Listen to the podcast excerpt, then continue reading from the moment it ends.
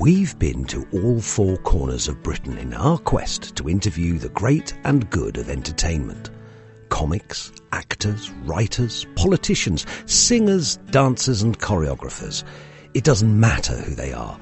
They've all given me their own take on the world they live in and have, in their own way, helped to define what makes Britain great.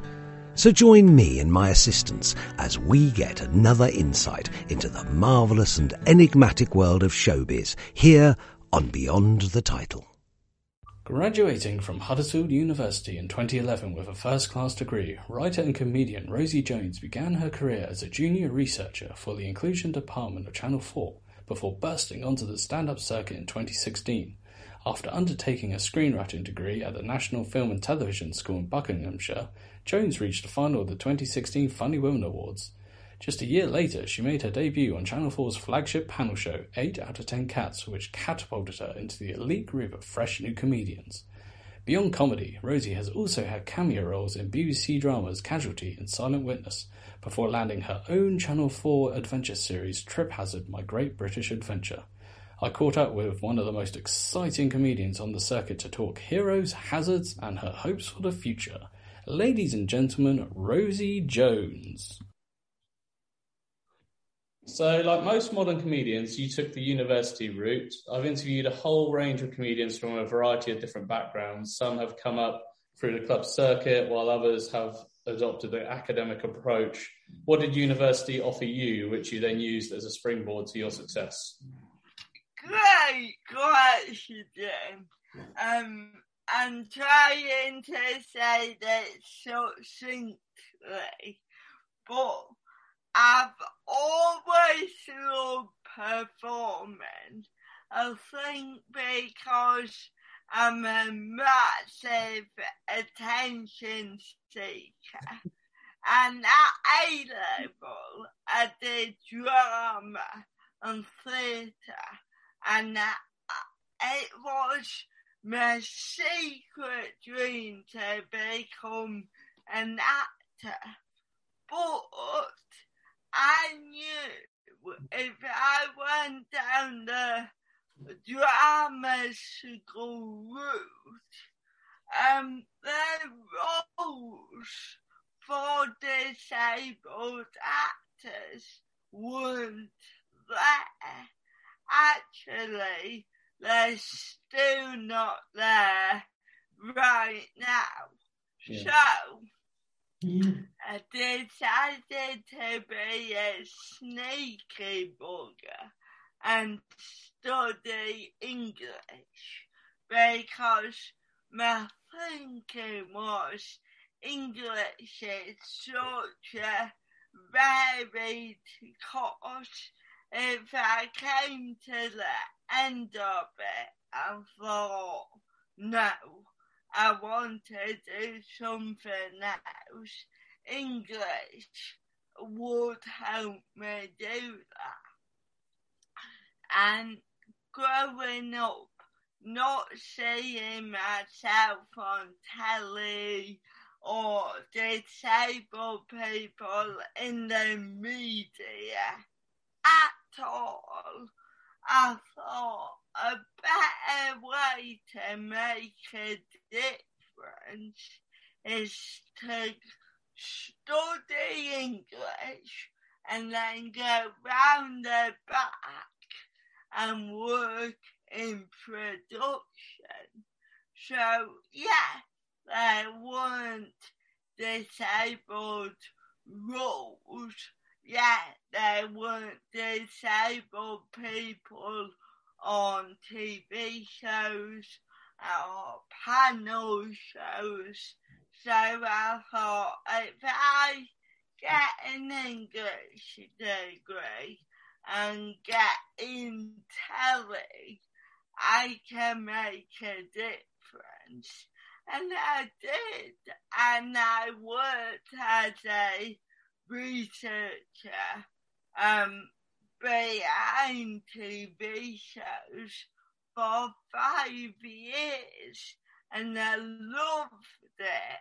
But there was always that that person at the back of my head going, you want to be on telly, you want to be on stage. So that is when I slipped into stand up comedy, but I have no regrets because actually that degree and those five years working behind the camera have given me the tools, the knowledge, the experience to know what to do in this new comedy world. Yeah. How then how can you get my don't I yeah Go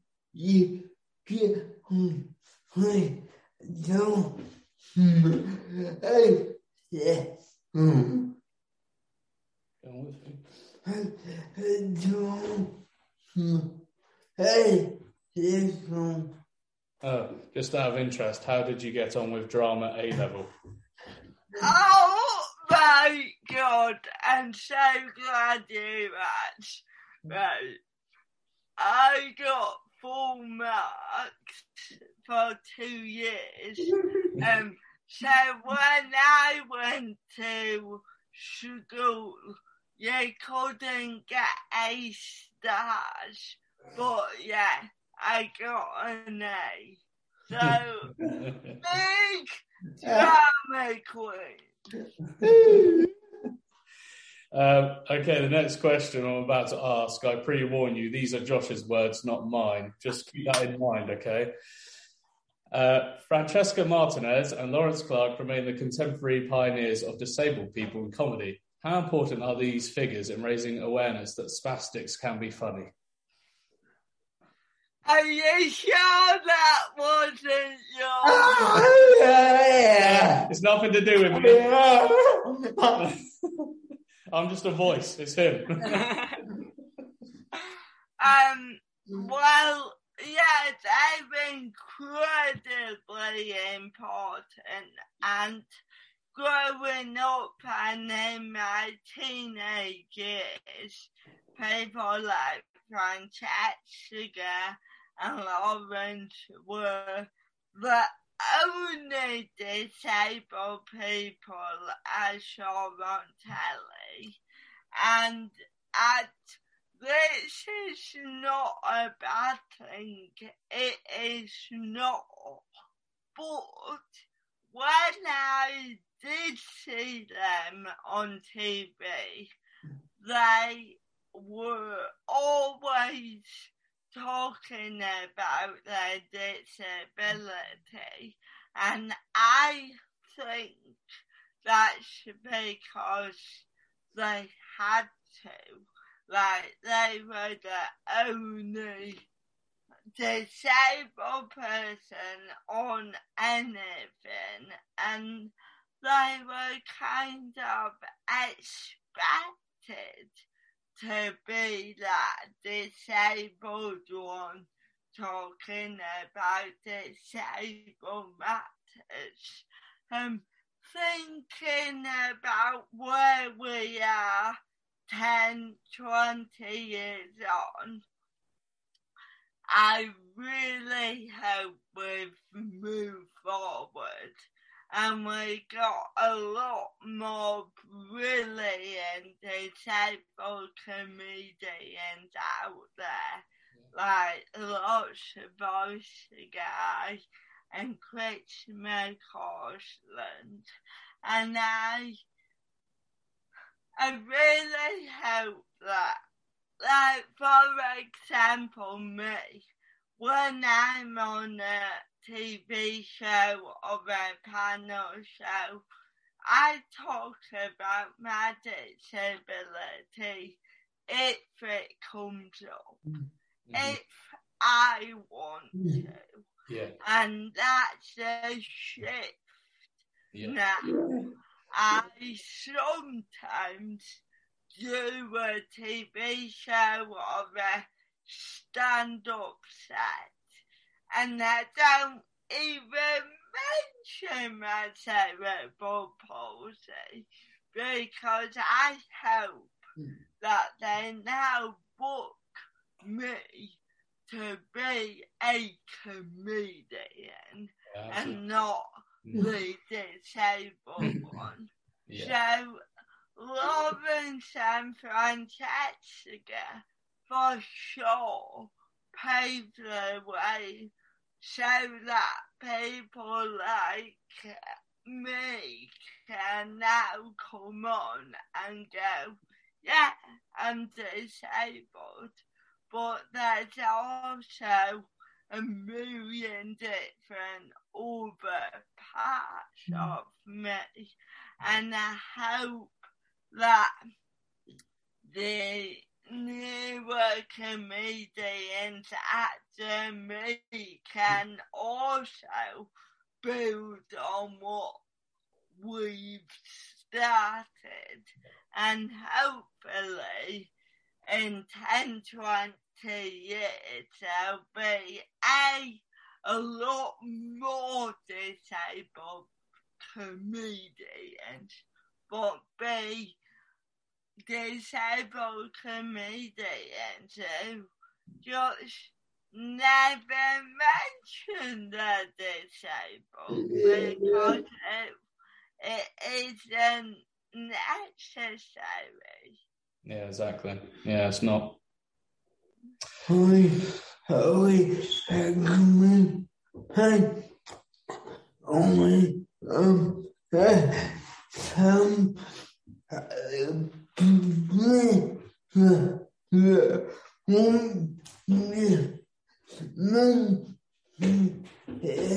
you are at Yeah,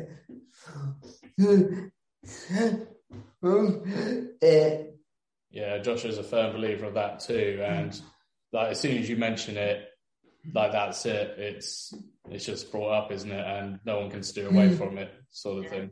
Yeah, yeah. And then there's uh, too much focus on it when there doesn't need to be. Just like you said, it's completely separate. Yeah, Yeah, and then also it's up to us whether we talk about it. The power should really be with us. yeah. and, and I tell you what you think that only be on um so well so my my is the um yeah Yeah, Josh was just saying as well. Uh, just because he's disabled, it doesn't make him an expert on it either. Yeah, hundred percent, hundred percent, and also we cannot speak for all disabled people. Yeah. We just speak for us and our experiences. Exactly.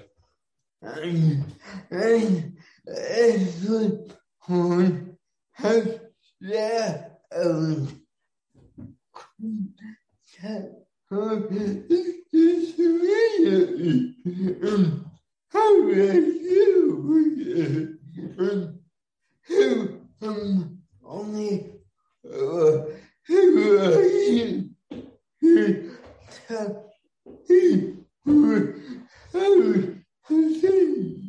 Yeah, uh, Josh just saying uh, like everyone's got their own like concept on disability, and who who are who's Josh and who yourself like to tell people and to dictate to people like, oh, this is how it is, you know, for us, and yeah, Yeah, Yeah, that's what- hundred percent.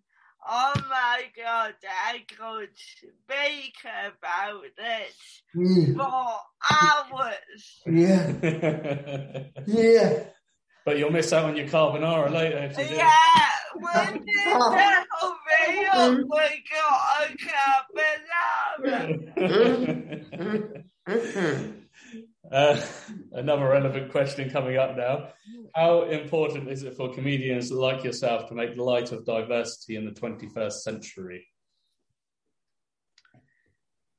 Oh, well, again, that's a good one. Um, it's important and it's not.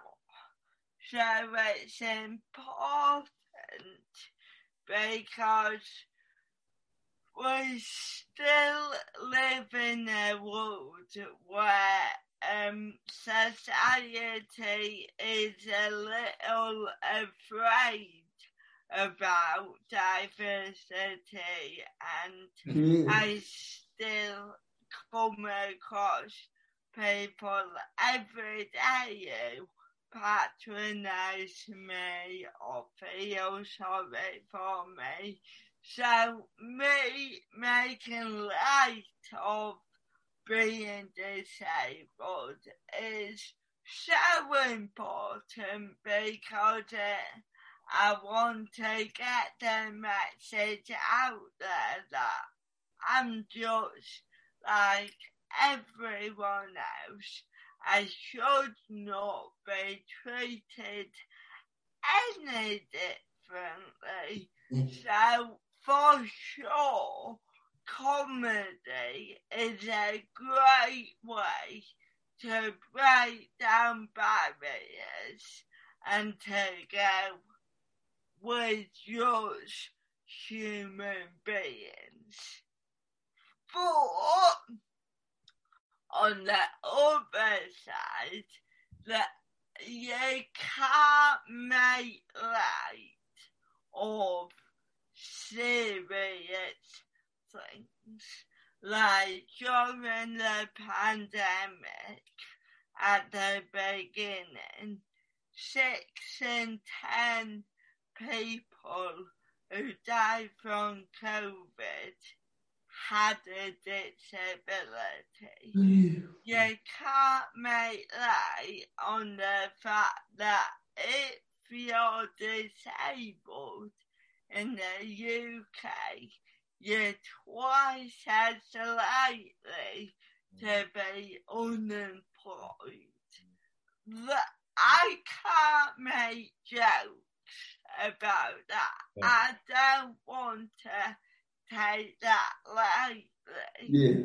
However, there's a way um, to use that in my comedy to make sure people are aware that in the UK at the moment under this current government it is shit to be disabled.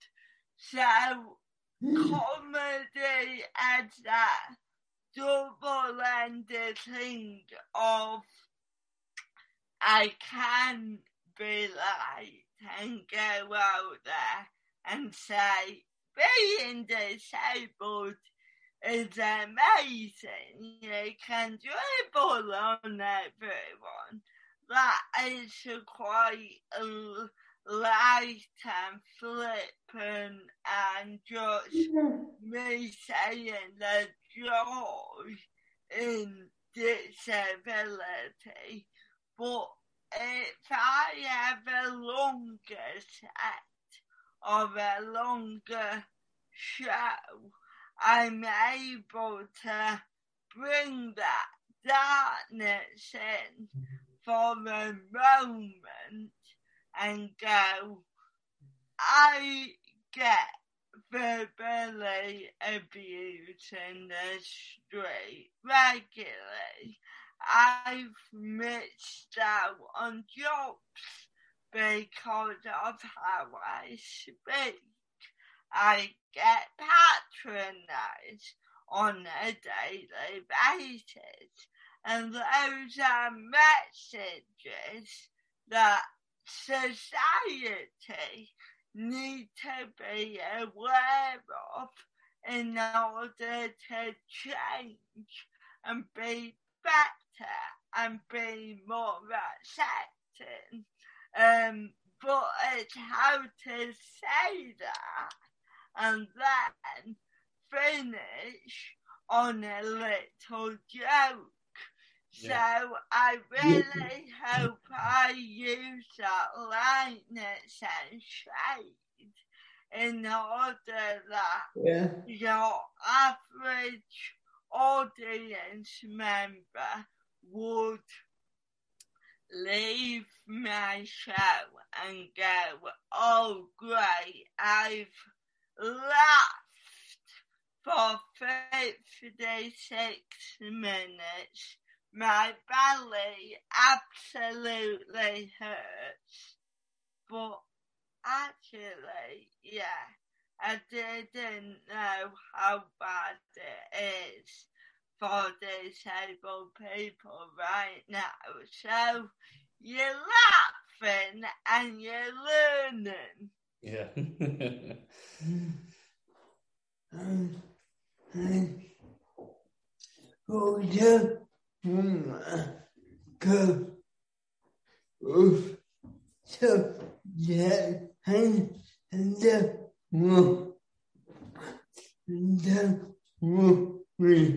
uh, uh, Mom, yeah, um,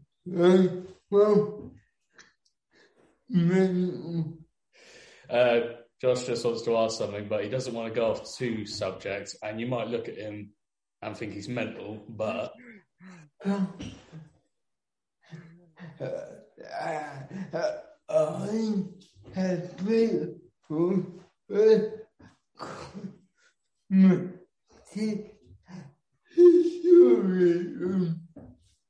and Virginia is you. Now, about my journey by Oh, uh, Josh is a bit of a budding comedy historian, and he was just wondering if you didn't, if you knew anything about the writer Johnny Speights. No, no, I don't. Who was he?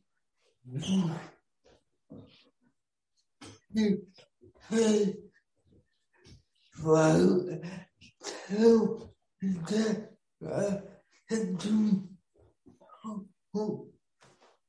uh, he wrote till uh, Death Us Do Part. And, and, and, and he, uh, he got a lot of stuff that hmm, but I want to come over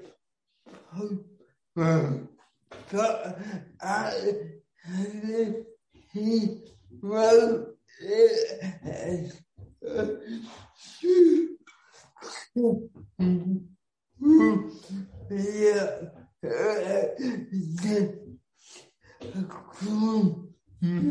yeah.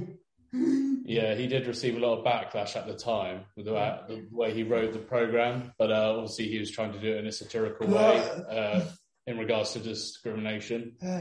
But you, you, you, you, yeah, but now you must get we are. Yeah, um, and if you were to do anything similar to that now, that sort of show, would there be a similar reaction? Would there be backlash? It's interesting because actually I had to watch to Death Us Part a few years ago and I get that, and it's interesting that the Alpha character is the only racist person in the show. And actually, when you analyze a lot of the jokes, they're out. Mm. like nobody is agreeing with him. But maybe that's a personal opinion. I, although I understand that, um, it never sat right with me, and I, even though it's clearly a character, I didn't want to listen to a character who said Yeah. things like that. So, for sure, if a program like that happened today, it might be satirical and it might be incredibly clever and nuanced, but my concern would be the group of society who don't understand that Mm. nuance as in um to death do us part there would have been a certain proportion of people who enjoyed it because they agreed with Alf. And I think if you make a show like that again, although it might be trying to do the right thing, I would fear that it would encourage more hate.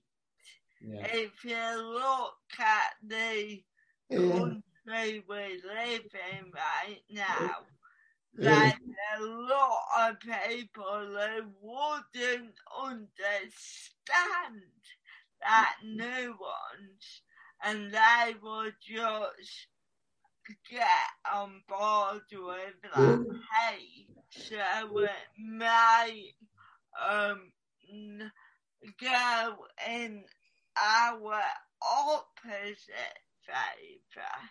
It's like the persona I play on stage is me, but it's a lot more confident me, it's a lot more sexual me.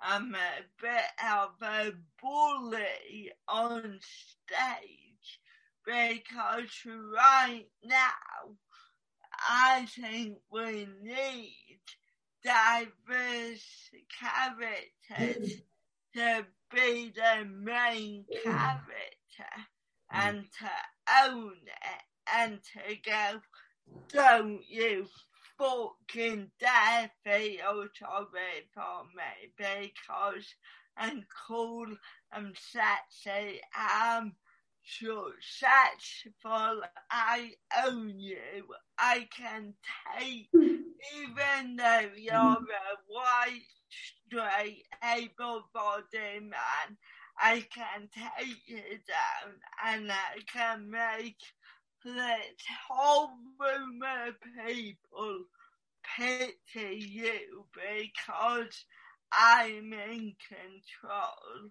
Yeah. And I think you need more characters mm-hmm. like that right now to switch people's thinkings. Um, I think that is a lot more beneficial than say a to do us part type show. That because we comedy nerds, we understand that nuance, but I don't think the majority of the country would. Yeah. I agree. Josh agrees. And, and uh, consider me petrified. I might have to leave. Yeah, yeah. About you.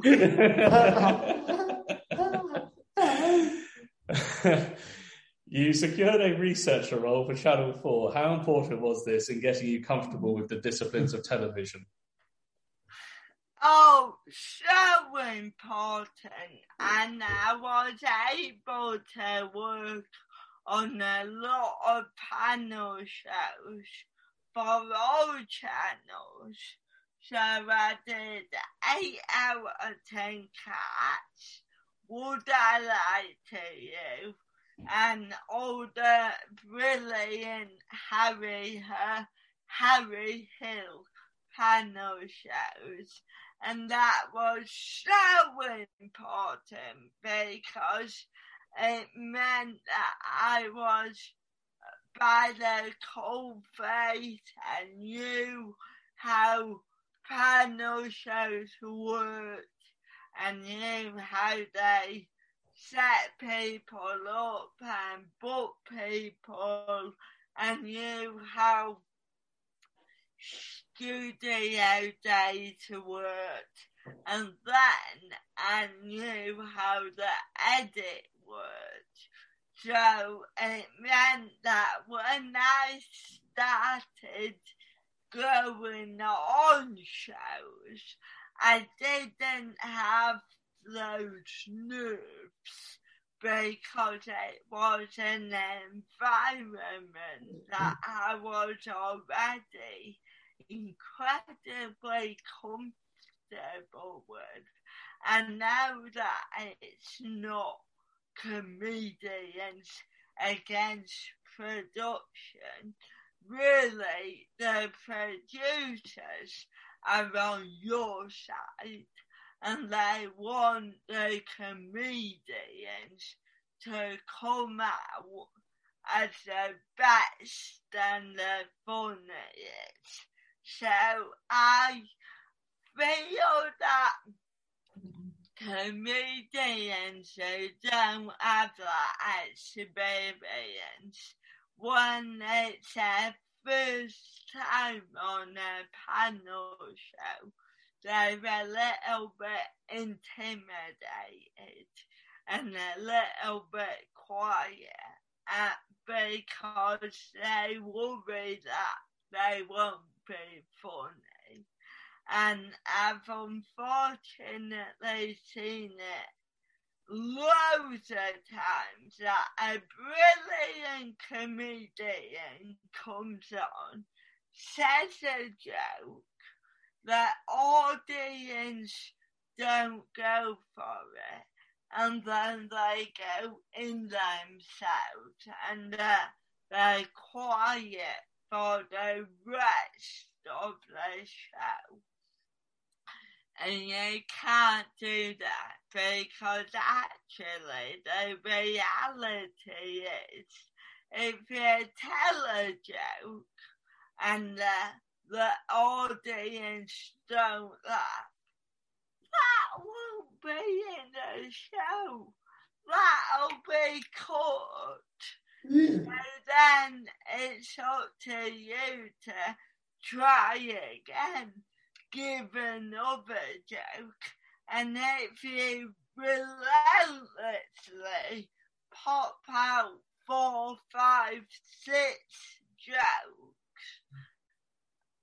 three or four will land. Three or four will get great reactions and that's all the producers need in the edit. So when it comes to telly, the audience just see that everything you say is funny. So it's little tips like that that I learned from being a researcher.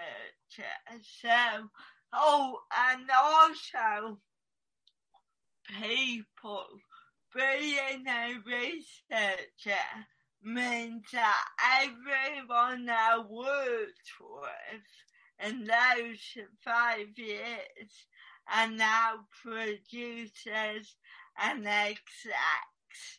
So basically, when I go on a panel show, I have a lovely time because the producers and directors and floor managers, they're all my friends. Yeah. They're all people I used to work with. So I think people find that annoying because people are like, shit, we need to get Rosie into makeup.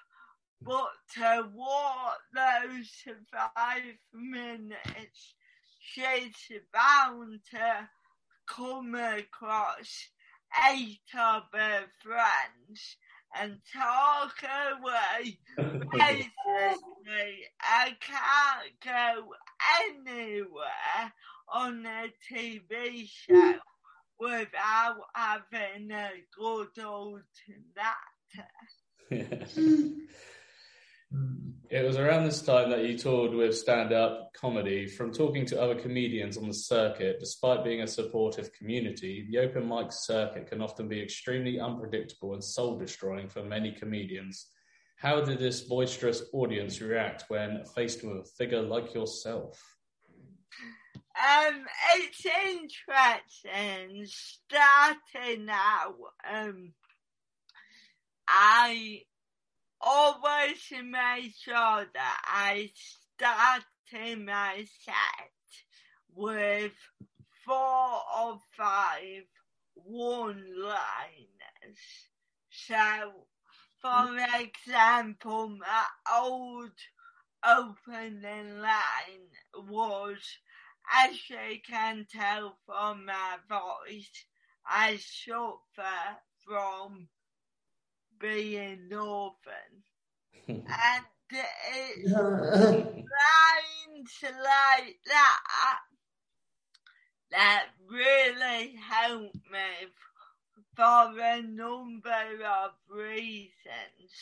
One, they're very quick, that, and as a slow talker, I couldn't make my opening joke long because I would lose mm. the crowd immediately. I needed to make them laugh very quickly. Yeah. But also, those quick one-liners meant that they could get used to how I speak. So I could do quick joke, quick joke, quick joke, quick joke. And by then, they knew I was funny they knew they didn't have to be awkward around its ability Mm-hmm. and they could understand my speech. So after four quick jokes, the audience would then go with me if I told a longer joke or a longer story. So when I was on the open mic circuit, I had that routine and what's interesting now is I don't need to do that as much because when I go on stage now, people seem to know me. They don't feel that awkwardness as much. But I've still got to do it to a certain extent. Um, and then George, when I think about the open mic circuit, I was pretty relentless when you think about the fact that at the time I was still working in telly, so I was still working 9 a.m. to 6 p.m. on a panel show, and then four, five times a, week, I would then go out and I'd do a gig for no money to about four people. Mm. But I did that to build up my stamina and to hone who I was. So would I want to go back to the open mic circuit now? Absolutely not. but I needed that. I needed that challenge and that relentless in order to become a better comedian. You made your panel show debut on 8 out of 10 Cats. How daunting was it to be surrounded by sharp comic minds like Jimmy Carr? Is. It's very sharp. Um, it was daunting. It was scary. But like I said before, luckily,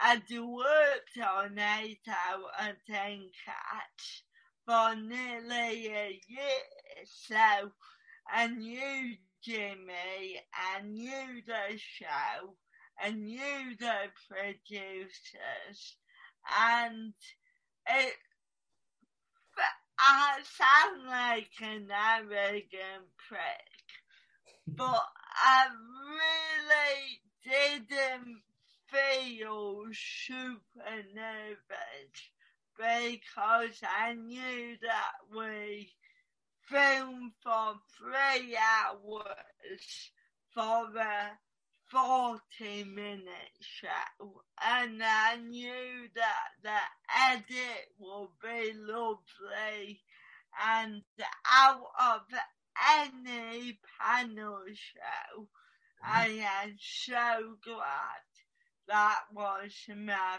first one because they really looked after me and it felt like a special moment to be on a show that I'd worked on a year previously. The first time I was aware of your work was on the Dave panel show Hypothetical, when speaking to other comedians on the subject of panel shows, a certain amount of care is given to ensure everyone gets the opportunity to contribute to proceedings. To what extent do you need to make extra effort to ensure that your contribution is heard? Well, it really depends on the show and the host. So, someone like Jimmy Carr is, in my opinion, the best host out there. I don't know how he does it, but he's always aware that they haven't spoken for seven minutes they're looking like they want to say something. And if I ever do a panel show with Jimmy Carr, he will always, always, always say, Rosie, what do you think? And it gives me the chance to say a joke. Other panel shows, uh, the Week, are harder to do that to because they were Mock the Week was grown in an environment that was very masculine and very competitive. So when I did Mock the Week, it was very hard to get in because everyone's written um, five pages of jokes. So hmm. then there's that awful feeling of seven comedians are all fighting to tell their joke. So, and it's just about allowing space for everyone and allowing the conversation to open up because a show like Hypothetical is one of my favourite shows to do because you don't have that competition. It's more of a conversation. Um, and personally, when I watch a comedy show or a panel show, I don't want to see comedians going at each other um, vying for their spots. I prefer when somebody tells a joke and then the other comedian laughs and builds on from that joke. So it can be hard, but luckily I'm very loud and when I need to hmm. Be, I'm very aggressive. So I make myself yeah. Absolutely. Uh, in in October 2021, you were at the centre of a bizarre sequence of events when you appeared on BBC One's Question Time. Unlike most people, I wasn't so much outraged but confused as to what the issue was. On reflection, what was your take on it? Um, so I got abused for going on question time, and a lot of the abuse was about my disability and my appearance. Oh, also my gender. So they threw me being a woman in there as well. And it confused me too because I've gone on question time the year before and I got a sprinkling of abuse, but not to that level. Um, and I don't really know why I got that much abuse. I think it's because Question Time is a political show. I went on there and gave my political opinion, and it doesn't surprise you that I'm very left. Yeah. I vote for Labour, I always have.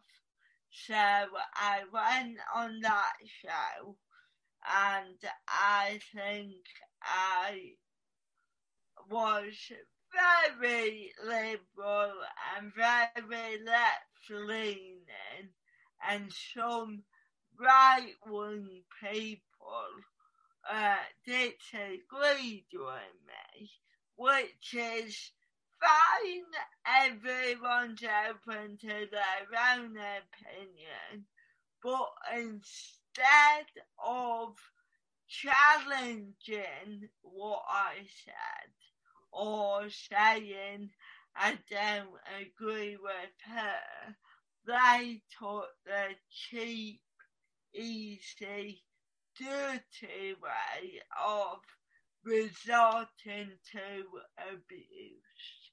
Yeah. And unfortunately, we've seen this time and time again. A key one last year was the football Euro final of when we were winning, everyone was celebrating. But when we lost that penalty shootout, everyone resorted to racism. Mm. And that's a horrible thing about society right now. If somebody is sad or angry or doesn't agree with you, instead of coming to me with a healthy challenge, they resorted to what I look like and what I sound like. So I think that's what happened, but it didn't upset me. It was just more of a we're better than this Yeah. we should be better than this. And hmm. actually, it made me more determined to get out there and speak my opinions because it just highlighted all the narrow minded people in the country. And, and if you about it, and who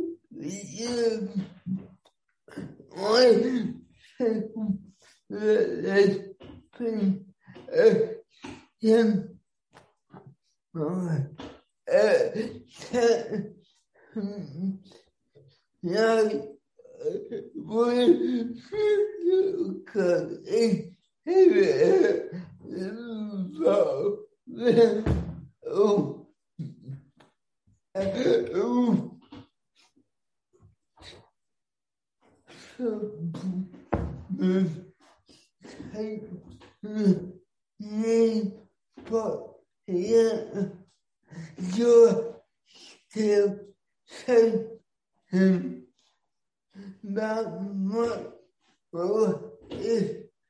not more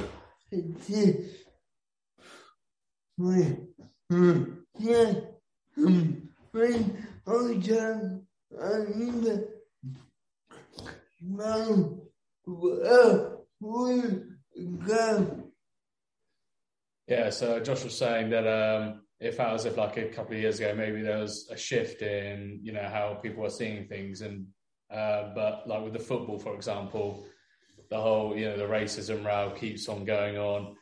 Take the knee became a huge thing, still is.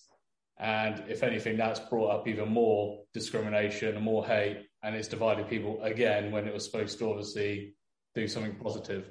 Yeah. God, there's still a lot to do. Not enough hours in the day to talk about it. Is there? Uh, looking back at your career, what's been your proudest achievement? I think a few years ago I performed at Wembley Arena and that was that made me so proud on so many levels.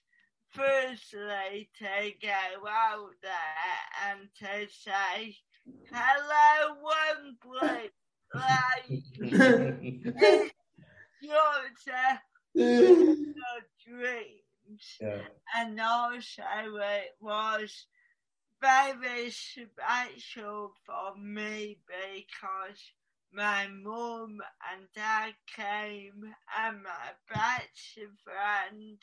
So it was the um, first big thing I did where all my loved ones were there and they could really see me achieve something properly brilliant in the comedy world.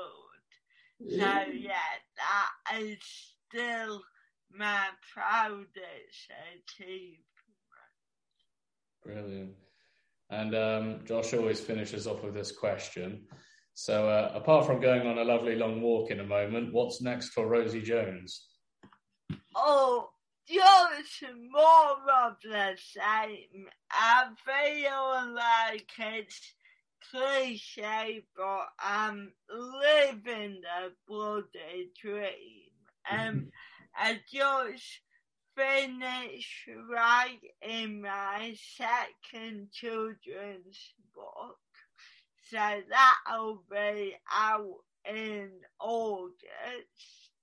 And then more gigging, more TV shows, and then hopefully next year, the big one, I, I think I'm going on a big UK tour. So that'll be mm. really good fun. Yeah, more of the same, and I'll be a very happy lady. Yeah, yeah. Is that your first tour? Will that be your first big UK Yeah. tour? I've, I've supported people. I've supported Nish Kumar, Joe Lycett, Joshua Deacon, but I haven't ever done my own one, so Yeah. that'll be great fun. Yeah, amazing, amazing. to be where you're going. Yeah. Do you know where you're going yet? Any specific? So uh, basically, I'll go wherever my head tells me. Uh, but yeah, it'll be all over, so that'll be great fun. will, will you add the Isle of Wight to that list? Any chance?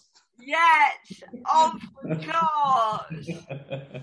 And, and when you